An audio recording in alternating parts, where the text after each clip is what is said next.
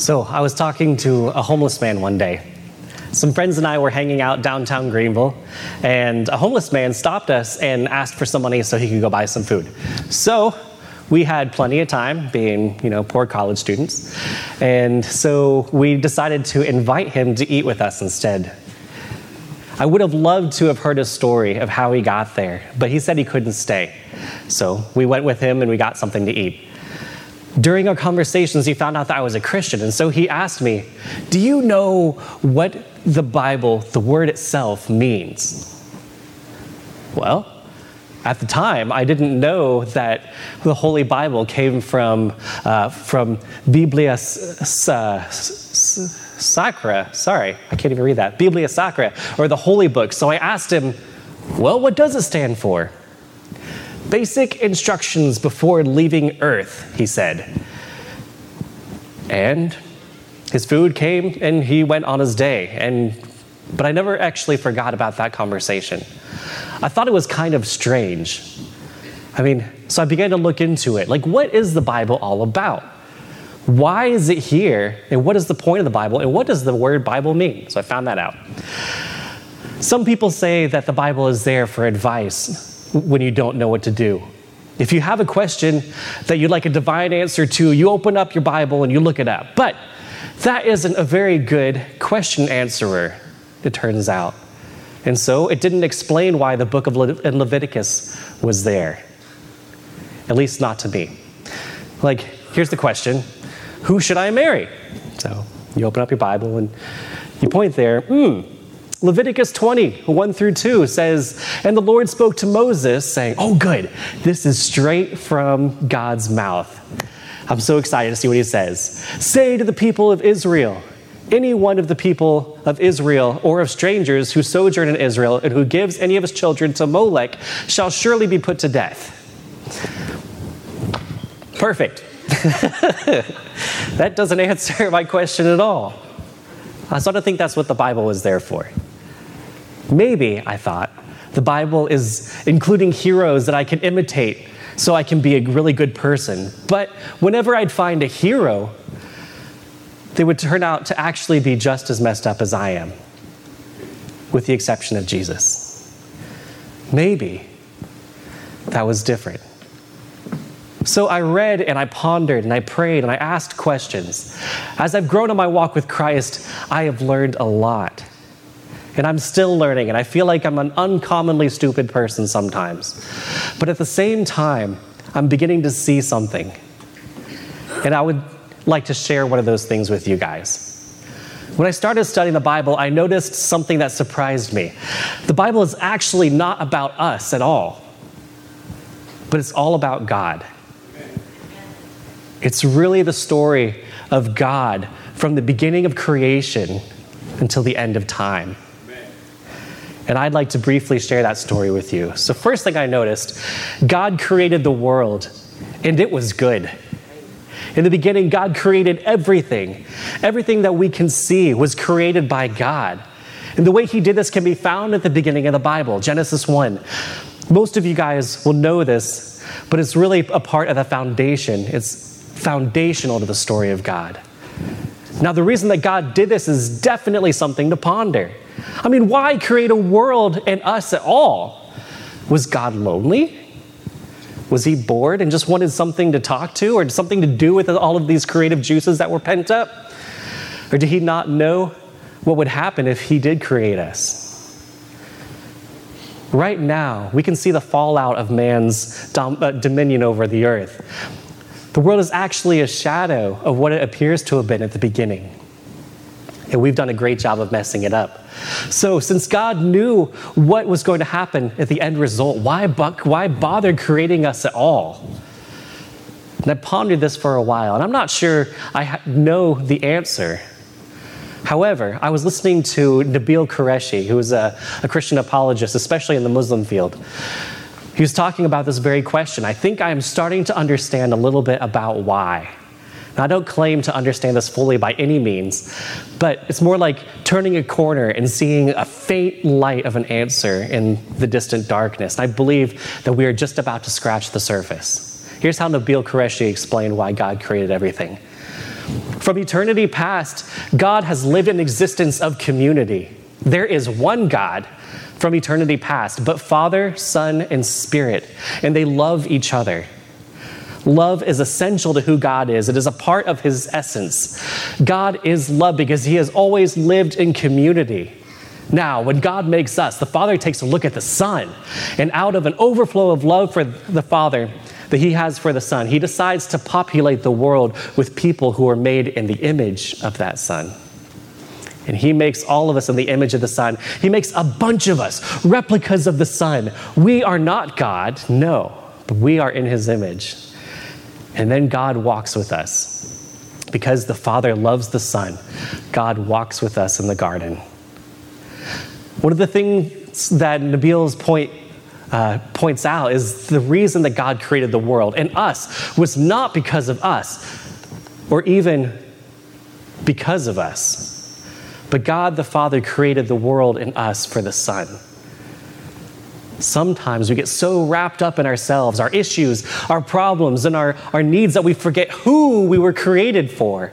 Paul, in his letter to the Colossians, puts it this way very, very well. He, who is God the Father, has delivered us from the domain of darkness and transferred us into the kingdom of his beloved Son, in whom we have redemption, the forgiveness of sins. And he, Jesus, God the Son, is the image of the invisible God, the firstborn of all creation. For by him, all things were created in heaven and on earth, visible and invisible, whether thrones or dominions or principalities or powers all these things were created through him and for him. And he is before all things, and in him all things hold together. And he is the head of the body, the church. He is the beginning, the firstborn from the dead, that in everything he might be preeminent. For in him the fullness of God was pleased to dwell, and through him to reconcile himself all things, whether on earth or in heaven, making peace by the blood of his cross. So, the reason that we are here on this earth, the solar system, and the myriads of stars and plants and animals and us, was not to give us an infinitely creative mind or to give that infinitely creative mind something to do or to give God something to talk to. All of this exists because God, the single being God in his three persons, loves each other the persons of God love each other so much that the Father made all of this, all of this to fill it with the images of the Son he loves so much. And then to walk and have fellowship with those images. That is beautiful. It is not so heaven could be filled with people after they die. We were created for God.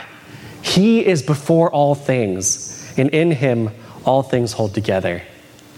See, God designed everything. He intimately prepared a place for his image bearers to be, quite possibly like a father excitedly and lovingly makes something for his child. In my mind's eye, I can see God stretching out the stars with glee. Oh, the Son is going to love this. Here, I'm going to put a nebula that no one will ever find, and it'll be beautiful just for the Son. Now, I can also see him creatively creating other things too, like, ah, here, let's make a plant that will only bloom at night. Or let's make a plant that will only reproduce by dropping branches and creating other clones. So cool. Now, I don't know if the Father actually did that. Obviously, the Bible doesn't say that he did, but I do believe that the Father carefully planned out every single plant animal, fish, bird, star, planet, and yes, person. Yes, he could have simply spoken it all into existence, like bam. The Bible doesn't say because it's not as important as the story of God. What is important is that God created the world, everything in it, everything on it, and everything outside of it for himself, and it was good. It was just how God designed it.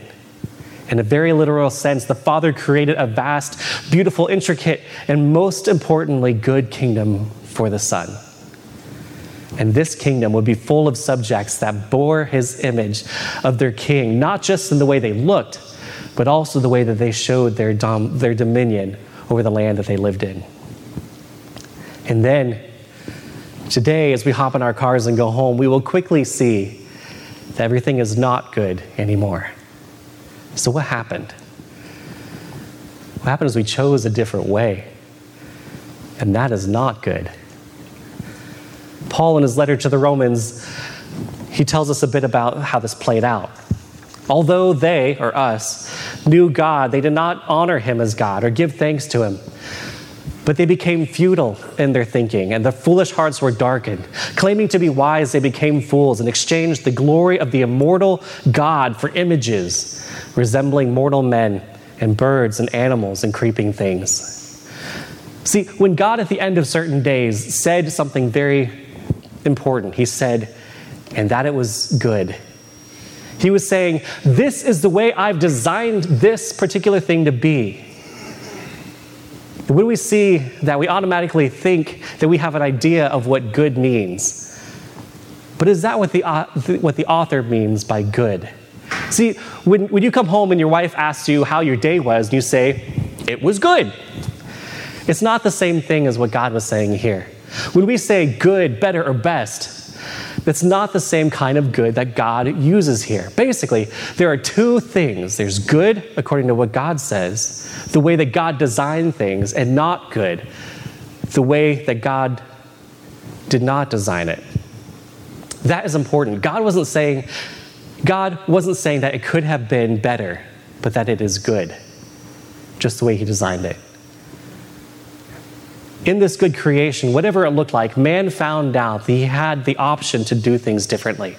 God said to the man that he could eat of any tree of the garden. Not only that, but he said, Behold, I have given you every plant yielding seed that is on the whole face of the earth, and every tree with seed and its fruit, and you shall have them for food. Except, obviously, the one tree, the tree of the knowledge of good and evil. Now, was this an actual tree? I don't know.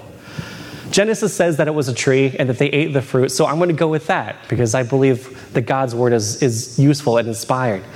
Some people say that maybe Genesis is being poetic about that, and that might be figurative. I don't know, and honestly, I don't think it matters. What does matter is that God designed something and that it was good. Then man came and said, You know, I don't really like that definition of good. I think I can make it better on my own. So what? He ate the wrong fruit. I mean, no biggie, right? It's a piece of fruit.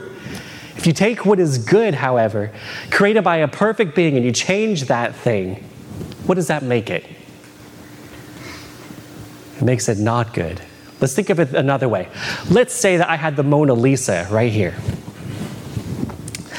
We all agree that it's, a, it's, an, it's an amazing piece of artwork. It's beautiful.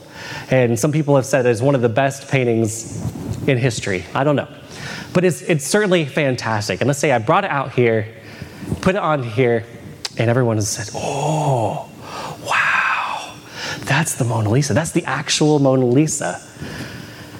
And then I said, you know what? It's pretty nice. I mean, she has a nice smile and everything like that, but I think I can make it better. And so I cut out her nose. I changed it. I made it better. No, that'd be a travesty, right? I would be sued or beaten or murdered in my sleep. Who knows? Maybe go to jail for ruining this piece of work. But just because I can change something, something as a masterpiece, that made it very bad, didn't it? Even if I were just to put one piece of, of oil paint on there, it would be ruined. In the same way, we did that with God's creation.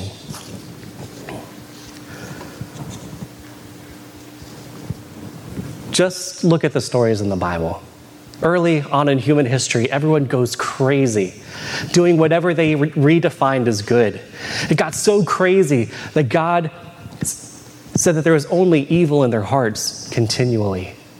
So God sent a flood and he started again with Noah and his family. Then there was absolute insanity afterward when people were even saying that there were other gods. This happens over and over again, even in God's chosen people. Abraham, the patriarch of the Jews, decided that he should fulfill God's promise by knocking up his servant's, his wife's servant. And how did that turn out? really not good. God kept his covenant with Abraham's children, and even when they were, were in slavery in Egypt, he brought them out of slavery. And he even established laws for them and gave them a tabernacle that they could fellowship with God at any time they wanted to. And still, the people went their own way.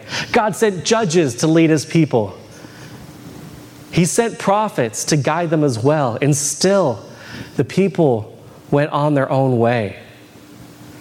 At the end of the book of Judges, we see a horrific story about a Levite, someone who is supposed to be set apart to God for worship, and his concubine.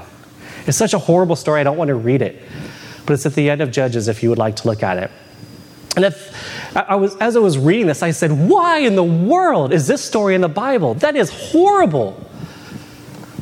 And so I asked Pastor Rob, and uh, he took me to the very last verse of Judges, Judges 21 25, and he explains it perfectly. In those, day, in those days, there were no king in Israel, and everyone did what was right in their own eyes. And so, Israel, yes, they got a king to solve the problem, but that was not how God designed it. And the king could not save humanity. And that too went horribly wrong. The people were taken over by many other nations, and still they went on their own way. Every single subject in God's kingdom disqualified themselves, even us. Paul in Romans mirrors Solomon's words in Ecclesiastes when he says this None is righteous, no, not one. No one understands and no one seeks for God. All have turned aside. Together, they become worthless. And no one does good, not even one. See, because of our rebellion against God, we all deserve to be cut off from God in death. But this is not the end of the story. We were not des- designed to be able to define, to define good. God has already set that standard.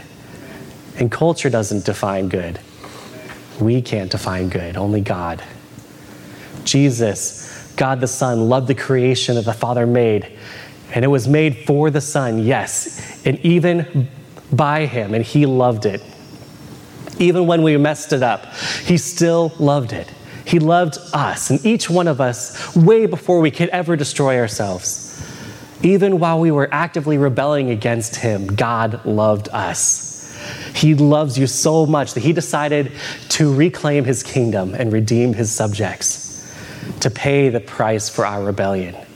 And Jesus came to reclaim his kingdom by paying the penalty for his subjects' sins. The penalty for our rebellion is death. We all deserve to be cut off from God, to be cast out of his presence. The penalty must be paid because God is just, and justice must be carried out. He would go against his nature if he simply let it slide. The most amazing thing in the world is that Jesus, God the Son, the only one who could pay for our sins, did just that. He set aside his royal heavenly features and he humbled himself by coming as a human. He came down to a world that was broken beyond hope. Now imagine this God the Son enters into a world that he created by himself. He saw the world when it was good and he watched the whole thing go sideways. And he watched his gift tear itself apart. And he still came and dwelt among us. He came to that messed up, horrible world into a little town, and he was born and subjected himself to poor parents and to people that he assumed had that their parents had him out of wedlock. He took a job as a carpenter and probably went to a little synagogue where the preaching was eh, kind of not great. he gathered some of his disciples and patiently taught them for three years. He did wonderful things, including miracles, and he taught anyone who would listen. Then he died a terrible death on the cross, all for us. Why? What could he possibly hope to gain from them? What a terrible deal. Paul in Colossians 1 says why. And you who were once alienated and hostile in mind, doing evil deeds, has now reconciled, he has now reconciled in his body of flesh by his death, in order to present you holy and blameless and above reproach before him. If indeed you continue in the faith, stable and steadfast, no, not shifting from the hope of the gospel that you heard, which has been proclaimed in all creation under heaven, and of which I, Paul, became a minister. And in Romans, Paul also shares this For all have sinned, yes, and fallen short of the glory of God, yes, and are justified by his grace as a gift through the redemption that is in Christ Jesus, whom God put forward as a propitiation by his blood to be received by faith. This was to show God's righteousness. Because in his divine forbearance he had passed over former sins, it was to show his righteousness at the present time so that he might be just and the justifier of the one who has faith in Jesus. To present you holy and blameless and above reproach before God, and that you could be presented that way justly. That is why he came. You disqualified yourself from God, yes, but Jesus took your penalty so that you could be seen as holy before God. But that righteousness can only be attained by the righteousness of Christ and God's faithfulness. And see, that's why we sing songs like This is Amazing Grace that says, uh, Who breaks the power of sin and darkness, whose love is mighty and so much stronger? The King of glory, the King above all kings. Who shakes the whole earth with holy thunder and leaves us breathless in awe and wonder? The King of glory the king above all kings, and who brings our, our chaos back into order and makes the orphan a son and daughter, the king of glory, the king of glory. Who rules the nation with truth and justice, shines like the sun in all of its brilliance, the king of glory the King above all kings. This is amazing grace. This is unfailing love that you would take my place, that you would bear my cross. You would lay down your life so that I would be set free. Oh, Jesus, I sing for all that you've done for me. And now, because the Lord has redeemed his people, we can sing from the bottom of our hearts Worthy is the Lamb who was slain, worthy is the King who conquered the grave. The very God who created thunder and countless amounts of stars redeemed us from our sin. He took our punishment so that sin and death would be conquered. We all went our own way trying to fix what we had destroyed on our own. Kings, emperors, chiefs, generals, judges, all types of rulers had attempted to correct what was wrong with us. But there was no Savior to be found in them. Even our current government is trying to create order in life in this country, but just like the governments of old, they could not do it, and neither can it. Humanity has been trying to fix itself from the very beginning, and Jesus comes onto the scene throughout an astounding hardship and cost to himself, and he secures the place of his righteous kingdom. He reestablishes his kingdom when he redeemed all of us his enslaved subjects. Not only that, but he shows us again how we should be and who we should be in his teachings. And he spells it out. This is what God said is good, so do it. When he preached the Sermon on the Mount, he's saying, You think that you are supposed to look like this, to do all this sort of other thing, but this is how I've designed it to be. So follow this instead as a heroic prince rescues his hurting people from certain destruction by his enemy, Jesus came and he won. And that is our God, the one who saves. And for those of you who feel like you've disqualified yourself from God's favor, you're, you are correct. You have. You have angered an almighty God who is holy, but that is not the end. Jesus has redeemed you. He paid your price for your sins, all of your sins. He paid for every murderous thought that you've ever thought. He paid for every child that you may have aborted. He paid for every hand that you'd laid on your wife. He paid for every bit of money that you stole. He paid for every act of adultery that you've ever committed. He paid it all. It's all gone. God has been appeased by the blood of Jesus. So, what are you going to do with that? Is the next question. Will you continue in sin so that grace may abound more? Or will you reject it and still search for another way? Or will you humbly and probably tearfully accept that and subject yourselves to God? See, Jesus also spoke some other parables, and Luke wrote down this one. And Jesus began to tell the people this parable.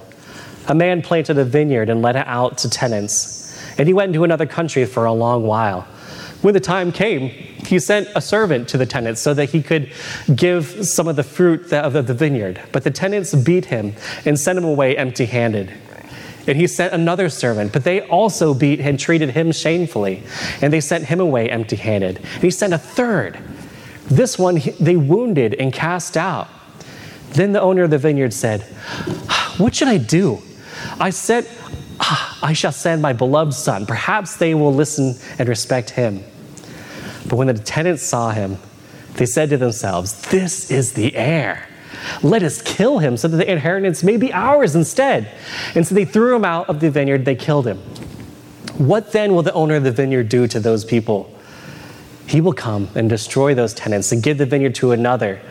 When the Pharisees heard this, they said, Surely not. But he looked directly at them and said, What then is it that is written, The stone that the builders rejected has become the cornerstone. And everyone who falls on that stone will be broken to pieces. And when it falls on anyone, it will crush him.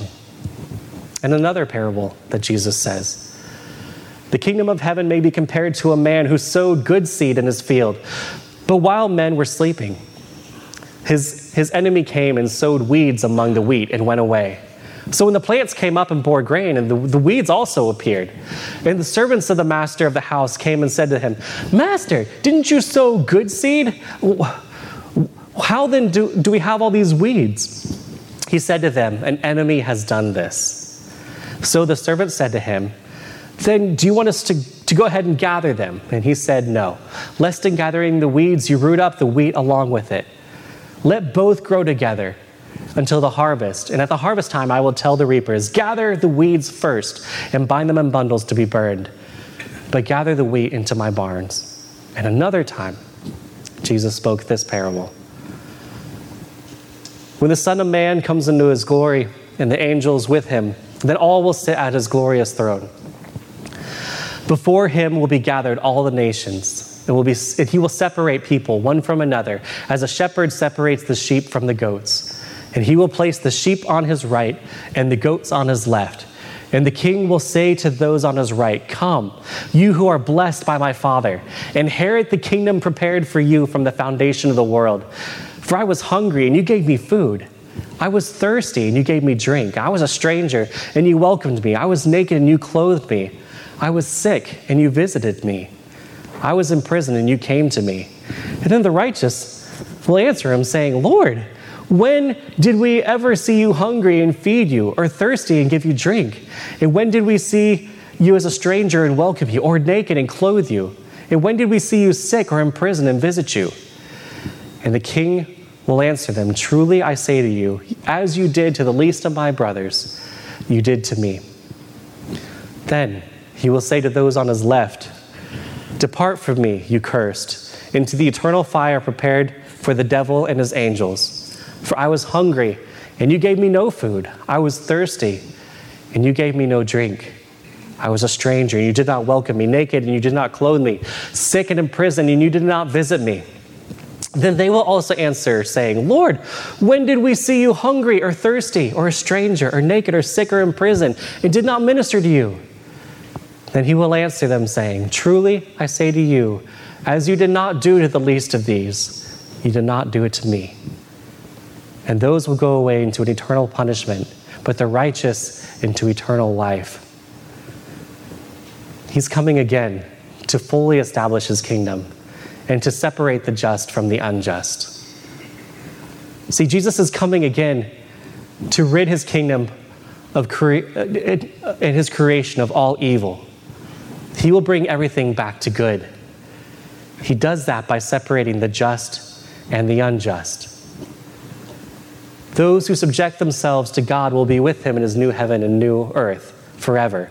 And those who still refuse to subject themselves to God's definition of good will be cast out into a place prepared for them. Whoa. Whoa, whoa, whoa, whoa, whoa. How could a loving God send people who reject him into a place that's described as an eternal fire? How does that even work? First, we have to go back to the beginning. Who has God the Father, the one who is the judge, loved since before creation? The Son. Would it be loving uh, would it be loving the Son if the Father simply brought all of those who to their dying breath rejected the one that sacrificed everything for that person into his kingdom? Would that be loving? No.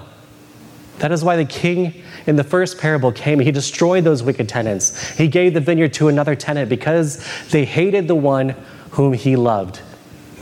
Secondly, is it more loving to force people into the presence of the one that they hate or to provide a space that those people can live without any reminders of the one they hate? Which is more loving? Those who hate God, who think Christianity and the sacrifice that Jesus paid is stupid, they who refuse the good that God is will be allowed to be in a place that does not have good. That is the very thing that they hate is good. There are many theories about hell. And whether it has flames or not, whether it's a place of eternal torture or not, it is a terrible place. It is a place that God is absent from. He has removed everything good from there so that those who hate him need never be reminded of him. Imagine a place where human depravity is set loose. Those whose strongest desires for sex now lives in a place without rules. His conscience has been removed from him, and he can do whatever he wants to to the people around him. Imagine the horrible things that he would do. Think of the man who is so full of himself that he would kill people because they would not give him attention, like some of these shooters.